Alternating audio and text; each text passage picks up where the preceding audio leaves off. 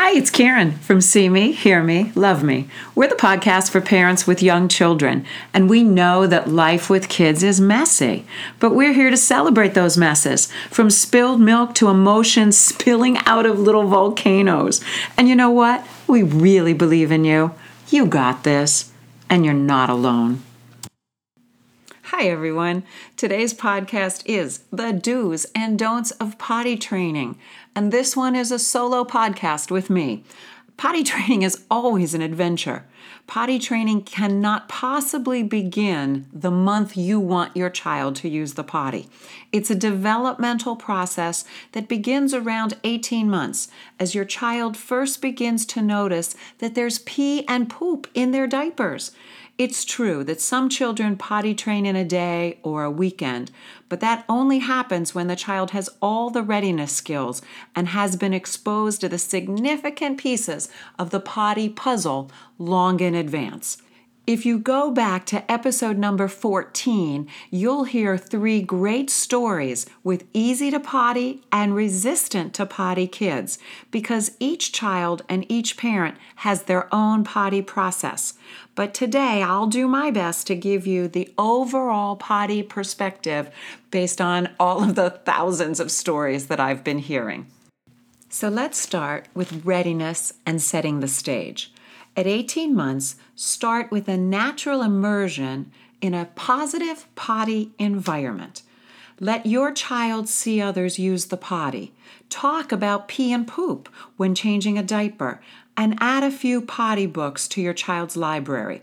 Let your child experience the potty routine without any expectations, using toilet paper, sitting on potty seats, flushing noisy toilets, feeling wet, and maybe getting naked without the comfort of a cushy, absorbent diaper.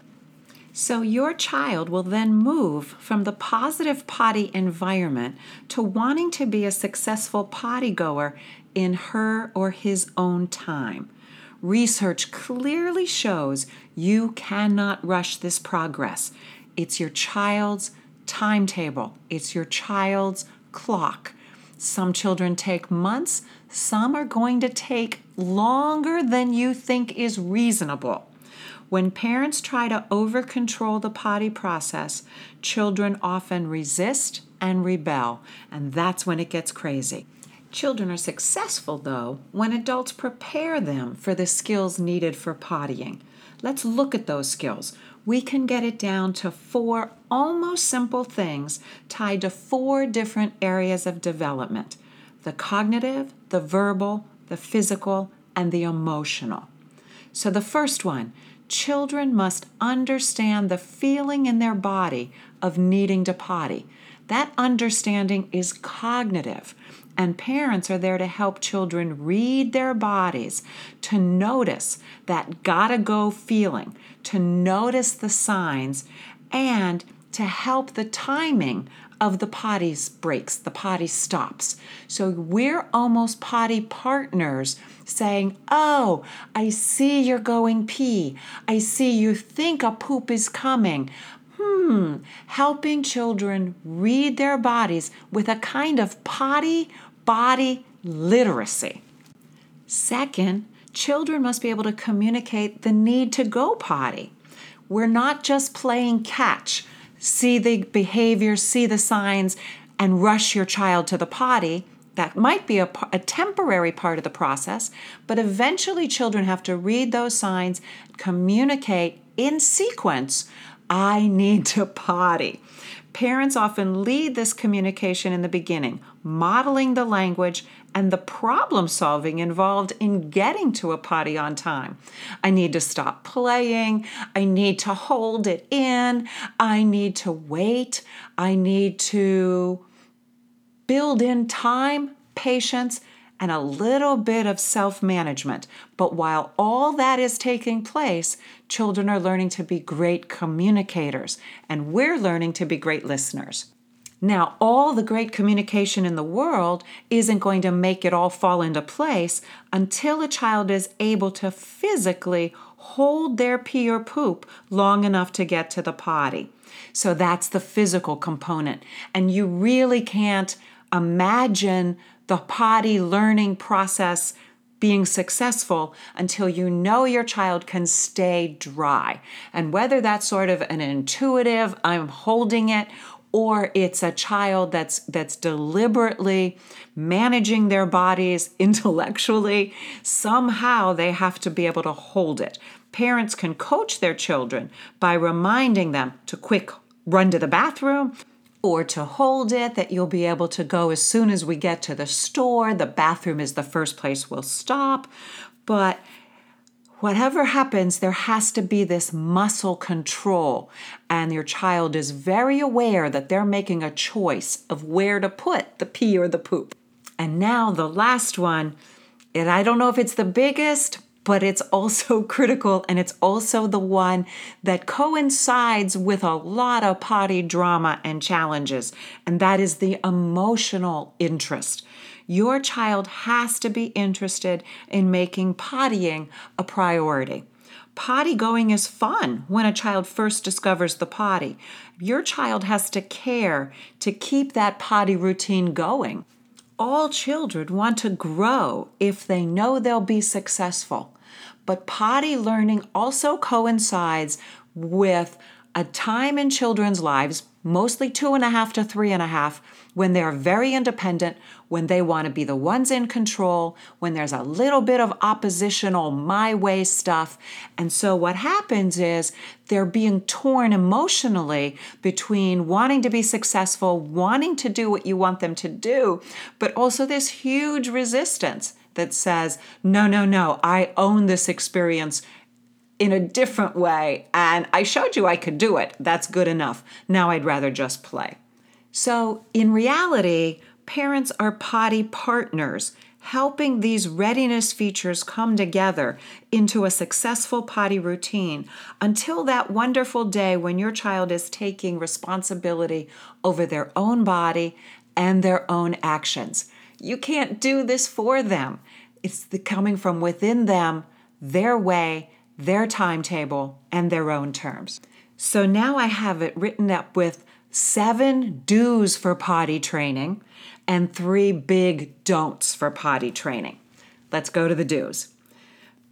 Do number one start early, but with no specific potty expectations until your child shows an interest and the ability. This is really just laying the groundwork with the positive potty environment and, and observing your child to see how they respond and how those puzzle pieces are fitting together for them. Number two, be clear and positive about the goal. One day we're going to say goodbye to diapers. Hello, underwear. You believe in it, you know that it's possible but it's not yours to choose how and when. You are there to support them, you're there to guide, to teach, and to hold the goal so that the frustration, the mistakes, the accidents, the emotional pieces don't derail everything because your child is also learning how to handle those emotions. So you are the emotional role model. Number three, give playful practice opportunities.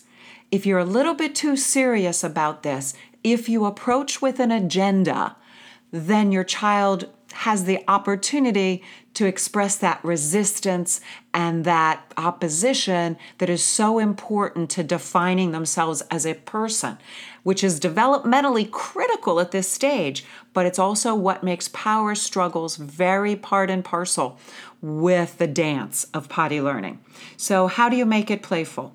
When you're in the bathroom, before a bath, especially if you see a dry diaper.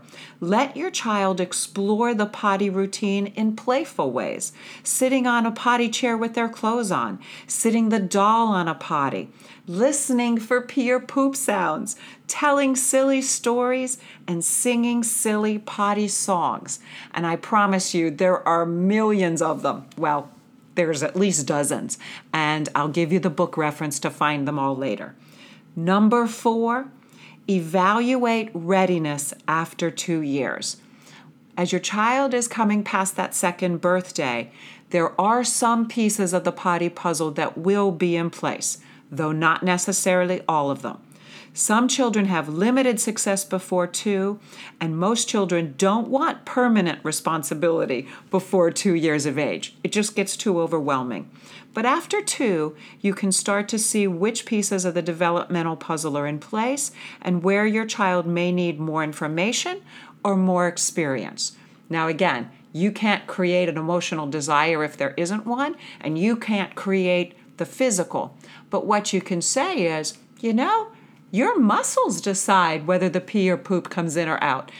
I'm also a big fan of your child talking to his body that, hey, poop, hey, pee, are you still in there? Did you all come out? I like the idea of your child gaining the power over his body, over himself, over his actions. Then the potty power is in the right place. Number five, Try naked potty practice time. Disposable diapers limit children's understanding of the potty process because they are always dry and comfortable. Give your child time to feel her body working and experience intermittent potty success. Feel that little bit of drip. Oh, I don't know if I like that. Uh, what's happening? It's really an exploration of bodies and of science. So, those are wonderful experiences for your child. You can do it in the summer, you can do it after bath, before bath. You can make sure that your child knows that their body is something that they manage. Number six, prepare for accidents and fears.